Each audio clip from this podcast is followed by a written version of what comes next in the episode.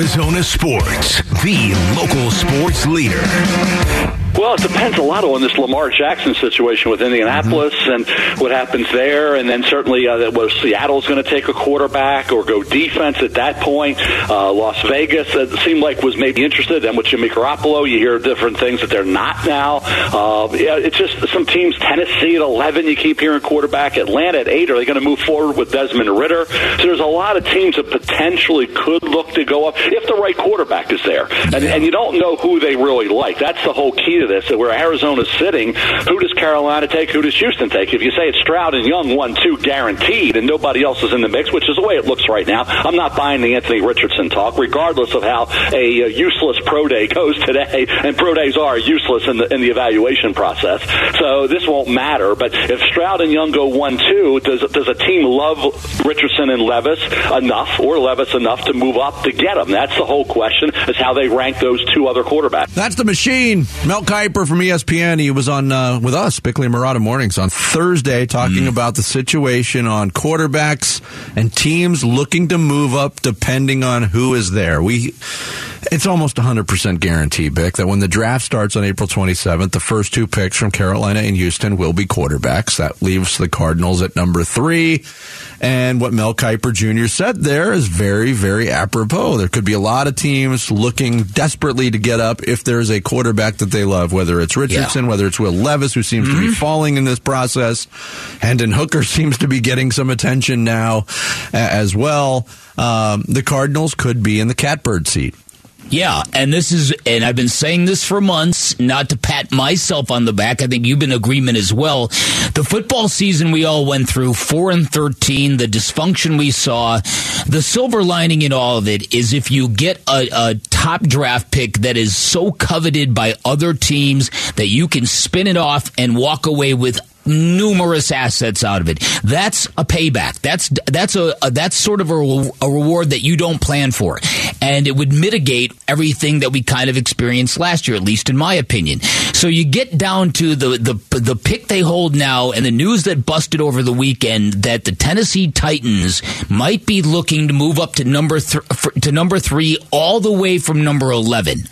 To do that would cost them an arm, a leg, and probably the kitchen sink and a night table as well, which is good.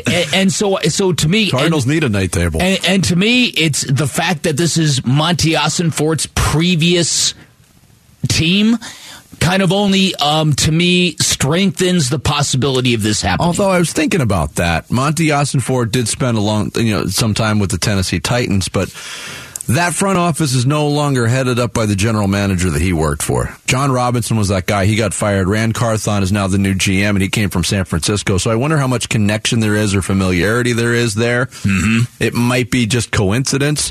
One thing that you cannot refute what you said, Tennessee, if that's the team that wants to move up from 11 to 3, that is a massive jump, and it would mean a lot in return for the Cardinals. Yeah, but then you got to start weighing things. And I've heard Burns and Gambo have these discussions too. How in love are the Cardinals with Will Anderson Jr. from Alabama? If they're in love with him and they think he can be the cornerstone of a defense, it becomes a very tough decision. Mm-hmm. Because then you start getting into quantity over quality. We had Mel Kiper on, and I asked him about that scenario. If the Cardinals move down, yes, they get assets, but what if they end up with another edge rusher like Tyree Wilson from Texas Tech later in the first round? He's not sold on Tyree Wilson. Mm-hmm. I'm reading Bruce Feldman's mock draft, which also included some anonymous coaching intelligence, as he called it, on these different prospects. Mm-hmm. And the stuff that he was able to gather on Will Anderson was just glowing stuff. Mm-hmm. Getting a lot of sacks usually comes down to desire, want to, and grit, and he's really got that. Here's what I also really love about him. He's out there on PAT and field goal block, and he's going like it's the last play of his career. His motor is fantastic. Another coach says, I love him. He plays with tremendous speed. Everybody tried to account for him in every way possible this year, so maybe that's why he didn't put up quite as big numbers as he did last year. I know their staff really well, and they talked about how he's so coachable, and whether it's what you see on the film or in the game, you can tell he took all of that in. He got bonus points for playing in the bowl game. Alabama didn't qualify for the playoffs. They had a bowl game against Kansas State, and he played. Now, he didn't register any stats in that game, but that is so out of the ordinary for top prospects. Bryce Young played in that game, too, and threw 5 touchdowns, but maybe that's just more of an Alabama thing than anything else, but there's so much on the plus side that could sway the Cardinals. It might be, if it is a team coming from the 10-11 range like a Tennessee, it might be too much to pass up. Well, and again, this is why this is the first real big test of the new Cardinals general manager, because you handicapped this perfectly. If you think Will Anderson Jr. is a can't-miss player, and if you think that trading down beyond the top 10, that you as a franchise, that you are now getting a much, you're getting diminishing returns for trading that player because all the elite ones are gone, then what you got to do is you've got to leverage the interest of Tennessee, if it is real, against the Colts, and use it against the Colts, because if the Colts are hell-bent on taking a quarterback and they're hearing this, they're going to be quick to tell the Cardinals, no, we'll take that pick from you. And then you can just move to 4 and take Will Anderson Jr.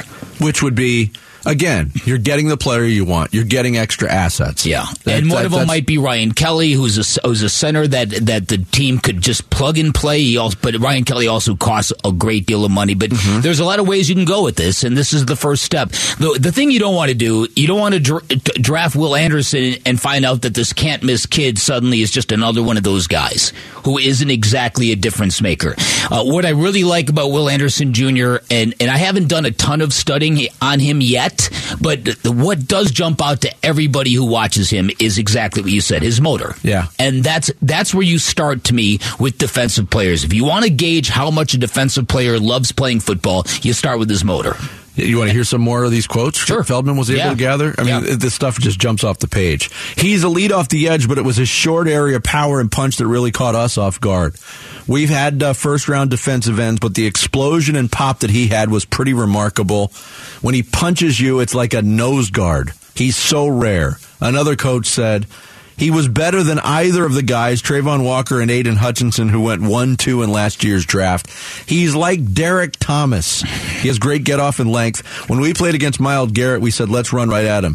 The thing with Will is that he is equally good against the run. He's hard to chip. You put 2 guys on him, and he just does a good job of twisting and moving. There's a lot of evidence saying that this guy is the best guy in the draft, regardless of position, that he does border on the can't-miss type prospect. Well, Monti Ossenfort believes that, then I think your path becomes clearer. Yeah, and I go back to the draft where the Cardinals were in position to take Terrell Suggs, and they got turned off for off-the-field reasons for Terrell Suggs, and he turned into a Hall of Fame player and a Defensive Player of the Year. They moved down, they got more assets, and their 2 first-round picks that year basically amounted to nothing. Calvin Pace was decent at times for the Cardinals. Bryant Johnson did nothing. That's what you have to guard against. But... Yeah. Then Terrell Suggs came to the Cardinals years later and made up for it all. So I really don't want Will Anderson to come back to the Cardinals as like a 35-year-old. I see what you're saying, and I do think that example is a trade gone wrong, of trading out a spot and getting very little value in return, even though you double the amount of picks you have. Yeah, that's the cautionary tale. So he's got to thread this needle. It'll get interesting if the Colts are in the business of calling the Cardinals bluff. If you're the Colts and you firmly believe that the Cardinals are not going to draft a quarterback, but they want Will Anderson Jr., then you don't have to. Then you could sit there at 4 if you firmly believe that. Totally could. It's going to be an interesting thing. And if the Cardinals do trade that pick, I don't think it happens until draft night. But we shall see. Coming up next, Suns playing good basketball. We're getting closer to the playoffs. But, man, that first-round matchup could be a real bear. We'll get into that next. It's Bickley and Murata Mornings here on Arizona Sports, the local sports leader.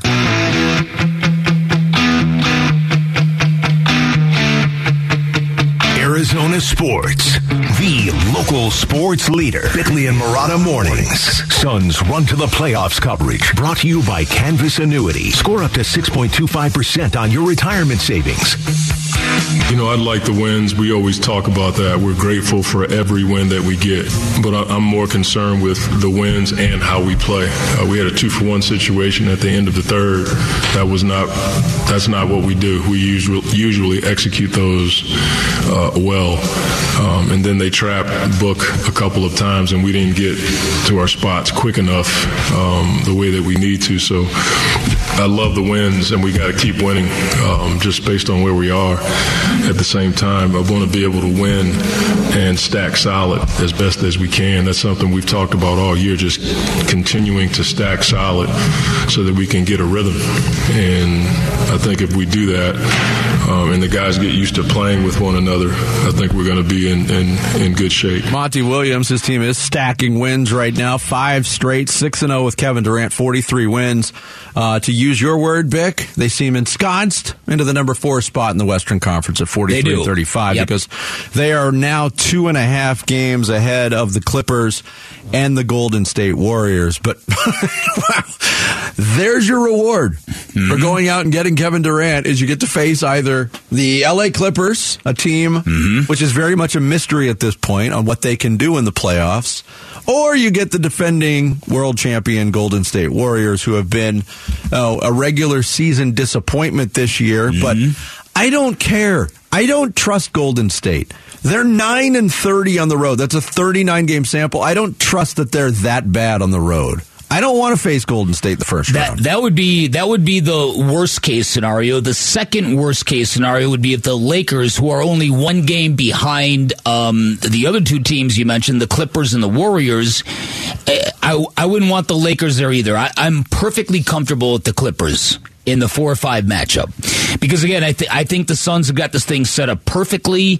If they beat the Spurs tomorrow, I think there's going to be, I think, very little they can do from that point forward to get kicked out of the 4 seed. So and to that's a job well done. They've done a real good job when tested at keeping their program together. There was a time when this basketball team was 21-24. We had no idea where they were going. That's true. And so to end up with the 4 seed in a season like this, I think is a job well done. And I think we all knew that first round series was likely to be problematic. It'll be interesting to me to see if any teams below the Suns start wondering and trying to play that game of let's get in the 6 but not the 5, because if you mess around you might end up in the 7, and you don't want to do that. It is funny though in general that the bottom of the West playoff picture is way scarier than the top of the West. Like Denver, Memphis, and Sacramento to me are less scary than Golden State, the Lakers, the Pelicans, and even the Clippers if they're healthy. Yeah, piggybacking on that, they'll never admit it publicly, but teams like Golden State, the Clippers, the Lakers, they would love to get into that 6th spot. I think everybody who's looking at that first round matchup and say, oh, Sacramento's a good team. They've got no playoff experience. They've got the emotion of breaking a long drought. We'd love to take on the Kings. You know, at the 7th spot, do you want Memphis?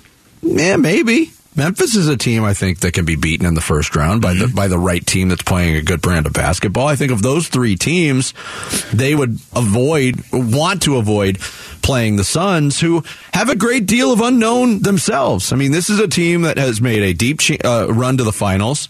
They were the number 1 seed last year, much different looking team. I don't think anybody knows what to expect from the playoff Suns this year, except for the fact that they've got Durant and Booker, and that's a nightmare to deal with. It's a great question, because the Nuggets, they bowed out of any real competitive mindset on Friday night in resting key players. So we don't know, and as I said before, they're 5-0 with Kevin Durant. 6-0. They're 6-0 with Kevin Durant. They're with a 5-game winning streak. And one of the games, the Dallas game, stands out more than the others. So the question becomes, will the Suns, will they struggle more in the postseason, or is there still a lot of ceiling left to reach? That's what I think is going to determine a lot of this. Yeah, whether or not a team gets their hands on this Suns team and is able to kind of deconstruct them in a series, versus this team maybe getting into a series and people realizing you're not going to beat them 4 times in 7 games. That, I agree with your assessment that of the 6 games we've seen Durant with the Suns, that Dallas game holds the most weight, even though Dallas is floundering terribly right now. They weren't at the time. That game had playoff intensity and feel. There was the heat between the two franchises with the leftover pieces from last year's series. I agree with you. And that was a game that came down to the wire, and Kevin Durant delivered, you know, in a clutch time situation. Although he did yesterday, it just wasn't as tight of a game. But if you look at the possibility, Suns and Warriors, and they were looking at that possibility in the first round on ESPN radio this morning on Keyshawn, J. Will, and Max, and Chris Canty was sitting in. Here's Jay Williams on that potential first round matchup. Come on, it's those boys up in the Bay. It's the storyline. Look, the one thing I know is that Kevin Durant, when he has time to think, sometimes can overthink, sometimes can overanalyze. There is so much to think about that matchup. Number one, about what could have been, Max, but number two, about the style in which they play. That continuity style is really hard to guard throughout the course of an entire game. He also says this about the Warriors maybe having an advantage on the Suns. They're going to make CP3 run around the entire game. I want to see it all day, and that makes him tired, and that's what we question. Canty talked about KD being injury prone. I mean, you also have CP3 who's injury prone deep into the playoffs. Oh, you know, they've been low managing him this year because of that. Yeah, obviously that would be something that the Warriors would try to highlight, try to take advantage of. But I got to say this, Chris Paul. I think the days of him scoring 30-plus points in a playoff game are over, or taking over and hitting 14 of 14 shots. But in this little stretch, I like the way Chris Paul's playing. Mm-hmm. He's been a dog on defense. Mm-hmm. He's starting to get to his spot again. He's not taking a ton of shots, but he's been a little bit more efficient than what we've seen. I don't have a problem with what I'm seeing from Chris Paul right now. No, as long as it's sustainable. Yes. As long as he keeps his game and his health intact. And this is not something he's been able to do in the last two seasons. And the way that Jay Williams is describing what Golden State would do to him is 100% accurate. And it's a nightmare matchup for Chris Paul when you have to play the Warriors without Mikal Bridges.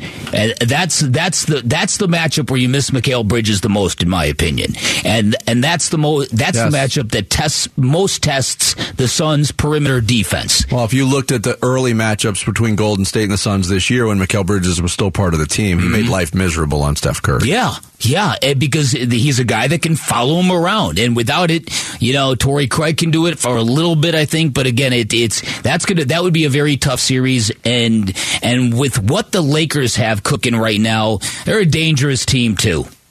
I hate to admit it, don't even want to look that in the face, but those are the facts of the matter. Anthony Davis is playing at a great level right now. They are above 500 for the first time all season.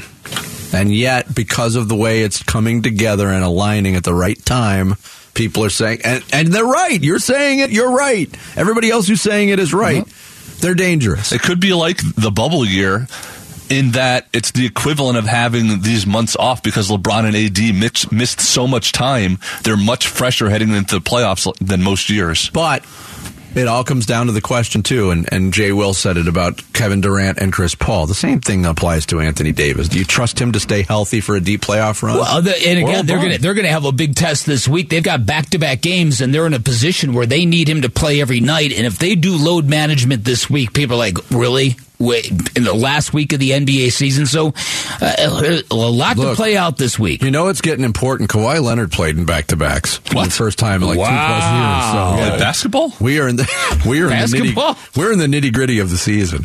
Coming up next, Sarah Cazell takes us through the big stories of the day. Rush Hour Reboot straight ahead here on Bickley and Murata Mornings on Arizona Sports, the local sports leader. Arizona Sports, the local sports leader. Bickley and Murata Mornings.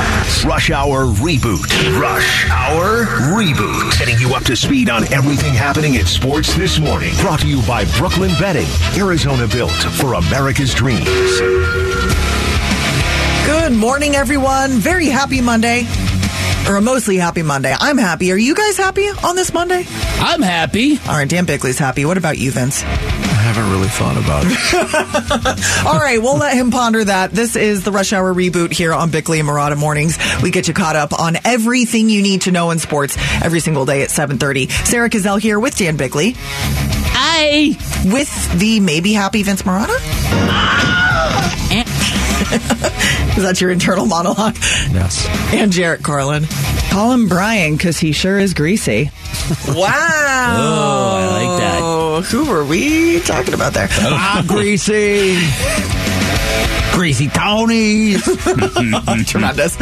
All right, let's get into the top stories of the day. Let's start out with the Phoenix Suns, who have won 5 straight games now, and they are now 6-0 with Kevin Durant in the lineup.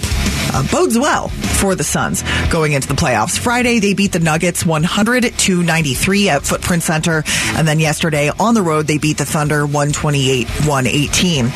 Yesterday, Kevin Durant had 35 points, Devin Booker had 22 points and 10 assists, and DeAndre Ayton had 19 points and 11 rebounds. But we saw a trend in Friday's game and yesterday's game. We saw significant leads for the Suns get whittled down to 1 or 2 possessions near the end of the game.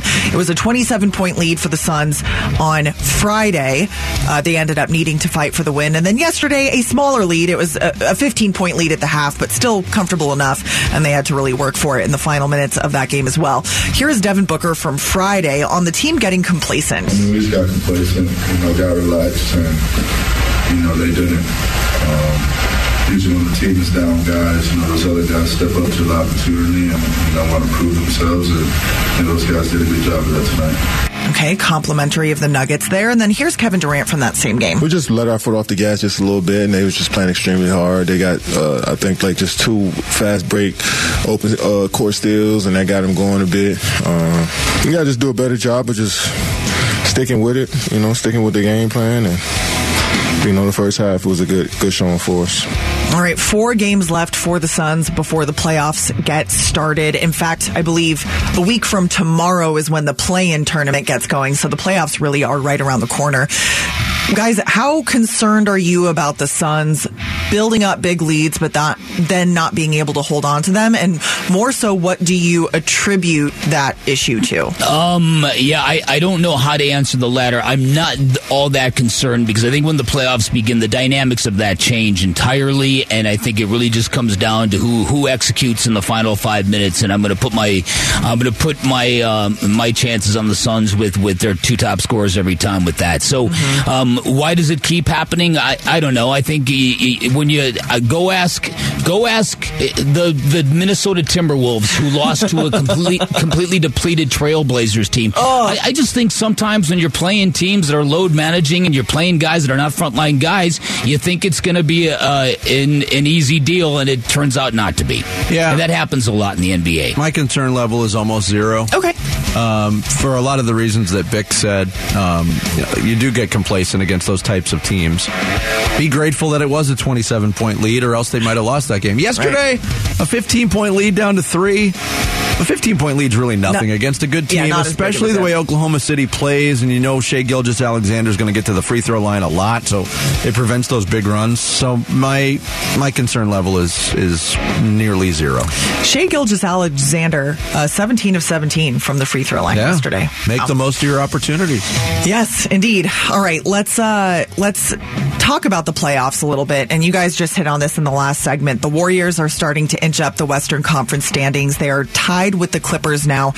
Both teams are 2.5 games back of the Suns, though the Clippers hold a tiebreaker over Golden State right now. But there is still room. There's enough time for Golden State to move up and become the 5th seed, which would mean a first-round series between the Warriors and the Suns. This morning on Keyshawn, J. Will, and Max, they talked about a potential Suns-Warriors first-round series, and Chris Canty said this would be the worst-case scenario for Phoenix. Yeah, I think the storylines can create a dynamic where the players on the Suns do things that are out of character, specifically Kevin Durant, and that not necessarily lend itself to being the best version of yourself going up against a team who knows who they are. Like, Golden State knows who they are. They know how to play, especially once we get to the 2nd season. So when you do things that are uncharacteristic in a playoff environment with the level of intensity that's going to be there, I'm with Jay 1,000%. That is a dangerous matchup for the Phoenix Suns. They got to try to avoid that at all costs. All right, when fully healthy, guys, for all involved, which tandem is scariest for the Suns to match up against? Paul George and Kawhi Leonard, Steph Curry and Klay Thompson, or LeBron James and Anthony Davis? Ooh. That is a good question. It is a good question. I'm going to vote LeBron James. If we're distilling this down to two sums, I'm going to say LeBron James and Anthony Davis. I would agree. Followed by the Clippers dudes, followed by the Warriors dudes. The Warriors don't scare me because of their dynamic duo, because of the Splash Brothers. It's everything else. It's their depth. It's their perimeter shooting. It's the speed at which they play. It's the weirdness that Kevin Durant would undoubtedly feel, and we know that Kevin does get into his feels sometimes. To me, though, it's a little different. Kevin Durant is not the leader of a Brooklyn team. He's sort of, I don't want to call him a passenger, because he's very important to what they're doing, but we all know this is Book's team, and KD is playing off of Devin Booker. Yes. I would change my ranking, though. I would have Golden State ranked above the Clippers. Okay, so and Lakers. It's real tight for Warriors, two. Clippers for you? Yeah. Wow. Lakers, huh? Coming back to life. Well, yeah. I mean, you're talking about LeBron James and Anthony Davis, and it's Anthony Davis when he's playing the way he's been playing and he stays healthy, he's a force. He was a top 3 player, top 5 player.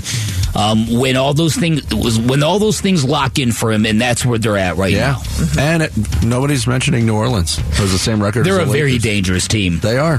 They're just very physical and they're fearless. That's what worries me about New Orleans. Would not fear playing the Suns. No. Yeah, no question about that. All right, let's talk about the Arizona Diamondbacks. They are through their first series of the season. They split with the Dodgers on the road. They had 2 close wins, both 2-1, the final score, and then their 2 losses were by 6 runs and 9 runs, respectively. Here is the D-backs skipper Torey Lavello yesterday after the D-backs 2-1 win to wrap up that series. You know, we came in here and won a couple games, and I don't think we swung the bat as good as we possibly could have. Whether there was some anxiety or just overall excitement, I don't know. But you saw little glimpses of it from time to time, and you saw some things that these guys are capable of doing with manufacturing a run. So Corbin gets a base hit, steals a couple bases. We have a playbook. You guys know what it is. You guys know what we've been talking about all spring training long, and we're starting to execute it. We try to keep some things in the bag, and we did, but we're still going to keep forcing plays and making plays happen, and that's what Corbin did. All right, what did you guys think about the D-backs through 4 games? I think the end justifies the means. I don't think it was outscored 20-7 in 4 games in LA, but to walk out with a series split, I think is a real momentum boost for the baseball team. So I hope they capitalize on it. Maybe without Madison Bumgarner throwing meatballs up there, they win that series. Either way, I think the record-wise, this is a good start for the baseball team. Yeah, take the split, move on, definitely. But this style of play is not sustained. Yeah, at some point, you have to start hitting the baseball. Yeah. They're at the Padres tonight, 2-game series. First game tonight is at 6:40, and then tomorrow 1:10 in the afternoon. And you can, as always, hear that on the Arizona Sports app and on 98.7. There you go. Thank you, Sarah. Thanks, Sarah. Rush Hour Reboot every morning at 7:30. Coming up next, we'll stick with the Diamondbacks. They do get that series split in L.A., but what do you do about Madison Bumgarner early in the season? We'll get into that next. It's Bickley and Murata mornings live from the Auction Community Studios here on Arizona Sports, the local sports leader. Bickley and Murata. Arizona Sports, the local sports leader. Bickley and Murata mornings. Nothing major, major from his standpoint. It was more just us asking questions, us trying to find out if everything's okay. There was looseness to the breaking ball, and things just weren't consistent. He's always around the zone, but there were some big misses today. So we just, red flags go up, and we see that. Our eyes tell us a story, but Bum was okay. He actually offered to go back out there for the 5th inning. He knew the pen could probably be overworked a little bit, and I told him no, I was enough. We'll figure it out. That was Torey Lavello Saturday after a 10-1 loss for the Diamondbacks to the Dodgers. Madison Bumgarner's first start. He's the number 3 starter, at least to start the season. Mm-hmm. He gives up the grand slam in the first inning to Trace Thompson, who had a huge game against the Diamondbacks. 3 home runs in that game. But if you look at the numbers and the velocity, which has never been the calling card of Madison Bumgarner, especially since he's been in an Arizona Diamondbacks uniform, and you see those numbers go down, and he's averaging under 90 miles per hour on a four-seam fastball, and you talked about meatballs. Meat bum. Meat bum. The pitch that Trace Thompson hit out of the ballpark was a meatball. It was, you know, no movement right down the middle of the plate. For the Diamondbacks to come to the conclusion, all right, we're going to send you home for testing. That, to me, indicates a short leash, which is exactly how they should handle this. Yes, it is, especially because unlike in years past, they've got options. Yes. And they've got kids who are probably ready for an opportunity. We're talking about Dre Jameson, we're talking about Brandon Fott, who's down in Reno. There are options here, so I think this leash, I'm thinking it might be expired. The fact that after one start he's being evaluated now for arm fatigue, and we're back to this velocity thing. I'm not sure that this experiment with Madison Bumgarner has been a debacle from day one. It has. From his rodeo persona to now. Not a lot of return in that investment for whatever it's worth. And I think it's time now for the Diamondbacks to kind of put a fork in this. Yeah. The Diamondbacks have had Madison Bumgarner since 2020. Mm-hmm. He started 66 games for them. In games that he has started, I'm not even talking about his own personal win-loss record.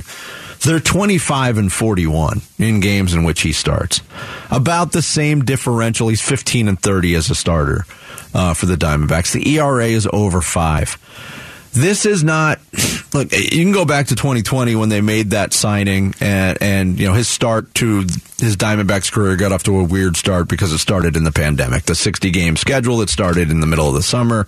We all remember it. Mm-hmm. The 7-inning no-hitter. Yeah, the 7-inning no-hitter, which was the highlight of his stay here. I look at all these results, and this is not the same Diamondbacks team. They have goals in mind. They've got postseason goals in mind. And every fifth day, you can't hand the ball to a guy who's not going to put you in position to win. No. They gave it a shot. They paid Madison Bumgarner a lot of money for this organization, especially with $85 million, and a lot of that's backloaded. I get it. Mm-hmm. They might have to eat some of that. Because I don't think he's a viable option anymore. No, I don't either. I don't either. And I think that the longer you go, the longer you cling to this, the longer you try to rehab this, the more the fan base is like, okay, is this another year in which you're not serious about winning? And I understand the last couple of years that you tried to get some sort of reclamation and some value out of him. I understand there's a respect factor for who Madison Bumgarner is in the game. And then there's that realization, as Jared pointed out last week, that Madison Bumgarner is not as old as you think. He's younger than Merrill Kelly. Which is unbelievable to me. Absolutely. I still can't get my head to accept that fact, and it is indeed a fact. But I think now with your depth of potential starters, you're wasting time. Well, and if you want to be good this year, you don't kick away games. No, and we saw Dre Jameson over the weekend. He came in a long relief role, and he was electric. He's got nasty stuff. People all over baseball were talking about that relief stint that he had in the Dodgers series, and he was real close to making this rotation. I think the leash should be short. Mm-hmm. Bumgarner is convinced, and he told reporters afterward, I'm not going to miss a start. We'll see. We'll see. My arm is just a little tired. Don't worry about it.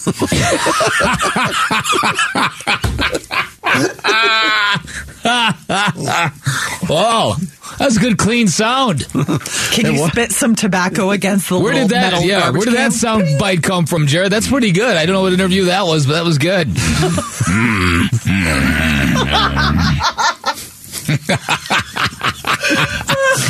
Yeah, it is funny though that right when the team is finally ready to sort of take the next step, mm-hmm, is also the time when you want to get rid of the veteran sort of guy who's been there before. Because you'd think that that's the kind of guy you want in your rotation when you're ready to take the next step. Mm-hmm. But he doesn't give him a great chance to win ball games.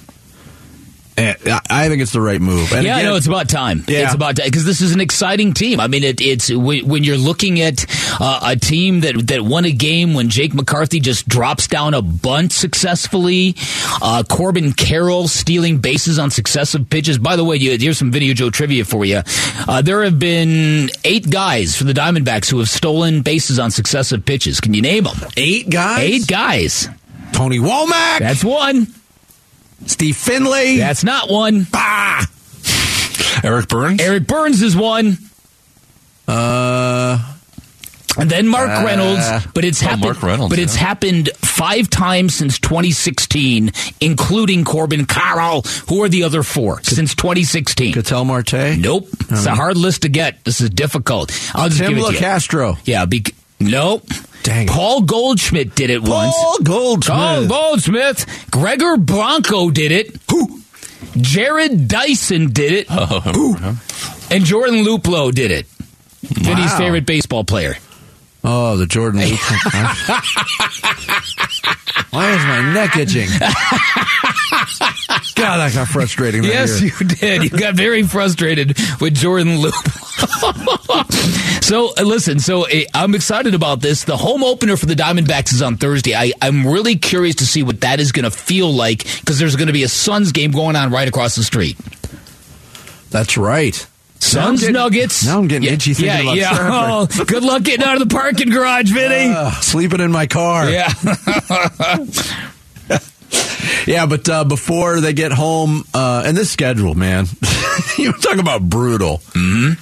To front load 8 games against the Dodgers in the first 10, I think is almost it's bordering on irresponsible. I'm not sure it isn't a benefit for the Diamondbacks, to be honest with you. I know I felt that way last week, and then I thought about it more. I'm like, come on. I think this last series is proof. But again, a lot of it has changed because of the way the Dodgers pitching handled that lineup. Better to get them now than later in the season when they're on a heater where they won 33 of their last 36. And they just traded for Shohei Ohtani. And, yeah, that's true. By the way, you were so excited going into the weekend to watch baseball. What was your viewing experience like with the pitch clock and everything else? Yeah, I didn't get a ton of baseball in this. There's a lot of stuff going on this weekend for me, but I'm still a gigantic fan. I think there's going to be some unintended consequences to some of these rules changes. You've seen pitchers now try to kind of get an innate advantage by quick pitching guys, and Max Scherzer got busted doing it.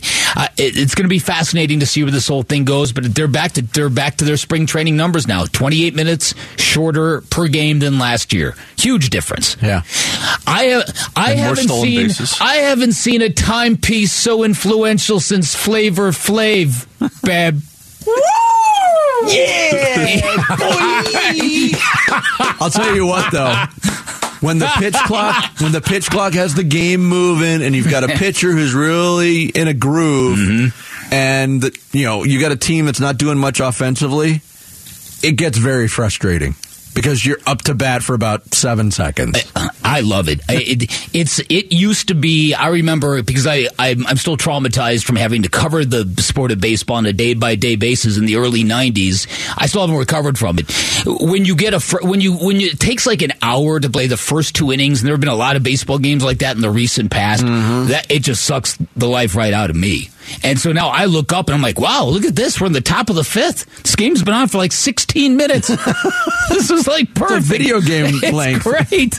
Yeah. You guys know that Bugs Bunny video clip where he, for some reason, is playing baseball and he throws an incredibly slow pitch, mm-hmm. and the batter swings like 5,000 times, and they strike out. 1, 2, 3, you're out. Strike 1, 2, 3, you're out. It's like that. It's like, all right, 1 up, 1 down, let's go. There is an element to that. You're right. Halfway through on the Monday show, Bick's going to kick off the second half with some fire. The Blast is next. Bickley and Murata Mornings, Arizona Sports, the local sports leader.